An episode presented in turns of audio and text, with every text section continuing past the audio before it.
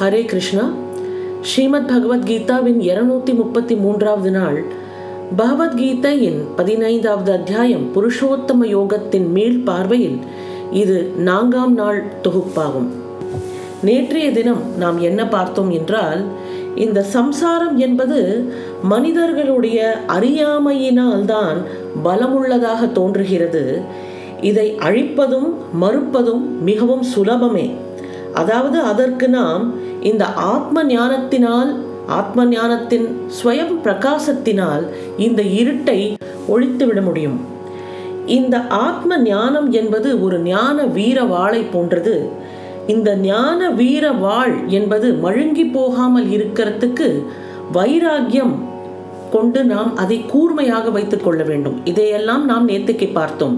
இன்றைய தினம் இந்த ஸ்வயம் பிரகாசத்தை அடைந்த ஒரு முமுக்ஷு ஞானியின் நடத்தை என்பது எப்படி இருக்கும் என்பதை பார்ப்போம். ஸ்ரீ பகவான் தொடர்ந்து பேசுகிறார்.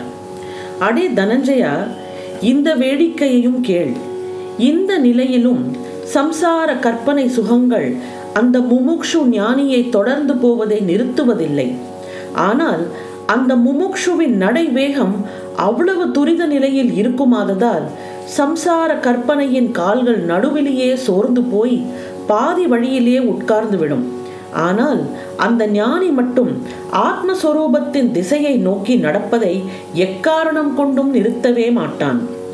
அந்த ஆரம்ப தசையில் இருந்த முமுக்ஷு ஞானி மோட்ச மார்க்கத்தின் பாதையில் நடக்க ஆரம்பித்த போது அவன் பக்கம் உதித்த வைராக்கியம் என்ற அருணை குழந்தை சூரியன் இப்பொழுது தன்னுடைய வளர்ச்சியினால் முழுமையான மோட்ச பாதையில் வழிகாட்டுபவனாக ஆகிறான்.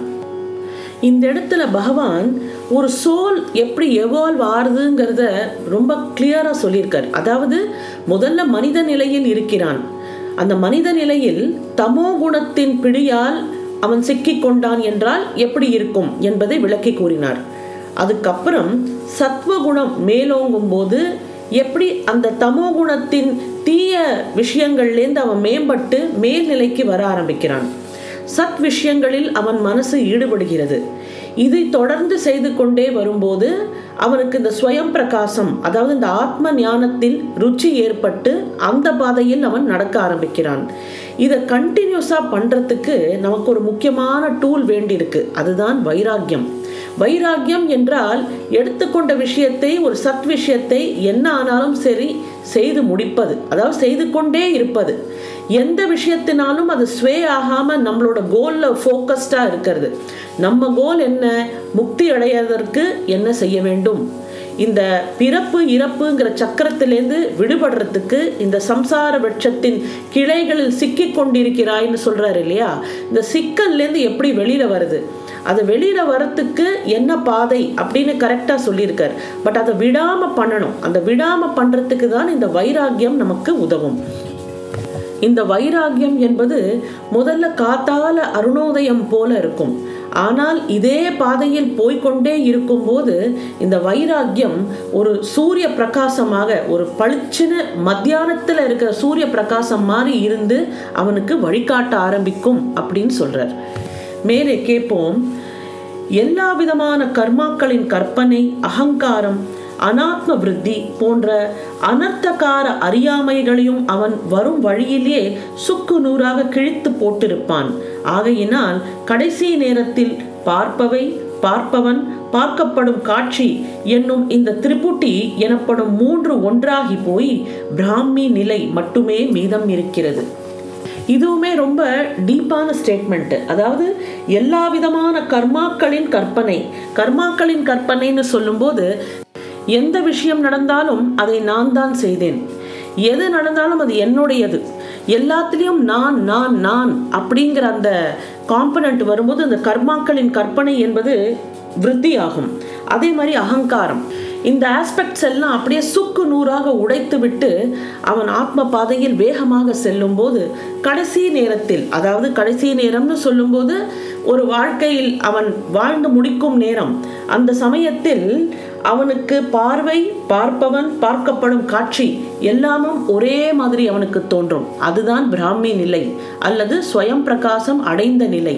இதை அடைந்தவன் தான் முமுக்ஷு ஞானி என்று அழைக்கப்படுகிறான். இதன் அர்த்தம் என்னவென்றால் அத்தகைய ஞானிக்கு அது ஆணாக இருக்கலாம் பெண்ணாகவும் இருக்கலாம் யாரானாலும் மறுபிறவியின் தொல்லை இல்லாமல் போகும். அவன் பிரளய கால வெள்ளத் தண்ணீரை போல குண்டு குழி எல்லா இடங்களையும் சிறிதும் இடைவெளி இல்லாமல் பரவி படர்ந்து ஆக்கிரமித்து விடுகிறான் என்றும் சொல்லலாம். அர்ஜுனா இப்படி அந்த ஆதி புருஷனான பிரம்மத்தை வர்ணனை செய்ய ஆரம்பித்தால் நல்ல சரியான வார்த்தைகள் கூட வெட்கப்பட்டு தொலைவில் ஓடி ஒளிகின்றன. நாம் அவரை வர்ணிக்க துளியும் அருகதை இல்லை என்று அவை நினைக்கின்றனவோ என்னவோ. ஒரு மரம் நன்றாக தீப்பிடித்து எரிய ஆரம்பித்தால் அதில் இதுவரை வாழ்ந்து வந்த பட்சிகள் அணில்கள் ஓனான் பாம்பு போன்றவை எப்படி திரும்பி பார்க்காமல் வெகு தூரம் ஓடிவிடுமோ அதுபோல எல்லாம் கெட்ட எண்ணங்களும் செயல்களும் பிரம்மத்தின் கடுமையான ஞான நெருப்பினால் நஷ்டமடையும். எல்லா தோஷங்களுக்கும் பிறப்பிடமான தாய் போன்ற வித்தியாச புத்தி தன்னுடைய குடி இருப்பை மாற்றுகிறது. சூரியன் உதயமானால் இருட்டு எப்படி நாசம் அடைகிறதோ அதுபோல ஞானியின் உள் மனதில் ஞானம் உதயமானவுடன் அவனுடைய எல்லா அறியாமையும் வித்தியாச புத்தியும் அகம்பாவத்துடன் சேர்ந்து நாசம் அடைகின்றன. அவனுடைய இதய பிரதேசம் பரிசுத்தமாகி அங்க பிரம்ம பாவம் மட்டுமே நிறைந்திருக்கிறது. இன்னும் தெளிவாக சொல்வது என்றால் எப்பொழுது அவனுடைய முமுட்சு என்ற பெயர் போகிறதோ அப்பொழுதே அவன் பிரம்ம நிலையை எட்டி விடுகிறான். அவன் ஹம்சம் என்ற அன்னப்பட்சியை போல தண்ணீரிலிருந்து பாலை மட்டும் பிரித்து பருகும் சித்தியை அடைகிறான். எங்கும் நிறைந்த ஆகாசத்திற்கு எப்படி நகரக்கூட இடம் இல்லையோ அதுபோல எல்லாம் நிறைந்த மனமுடைய அவனுக்கு என்ன ஆசை மிச்சம் இருக்கும்? அடே இந்த ஆத்ம ஞானத்தின் சொரூபம் அவிநாசியாகும். இதில் பார்ப்பது அறிவது போன்ற இரட்டைகள் கிடையவே கிடையாது. பகவான் சொல்கிறார் நாம் பார்க்கும் வெவ்வேறு சிருஷ்டிகள் யாவும் ஆத்ம பிரகாசத்தில் அழிந்துவிடும்.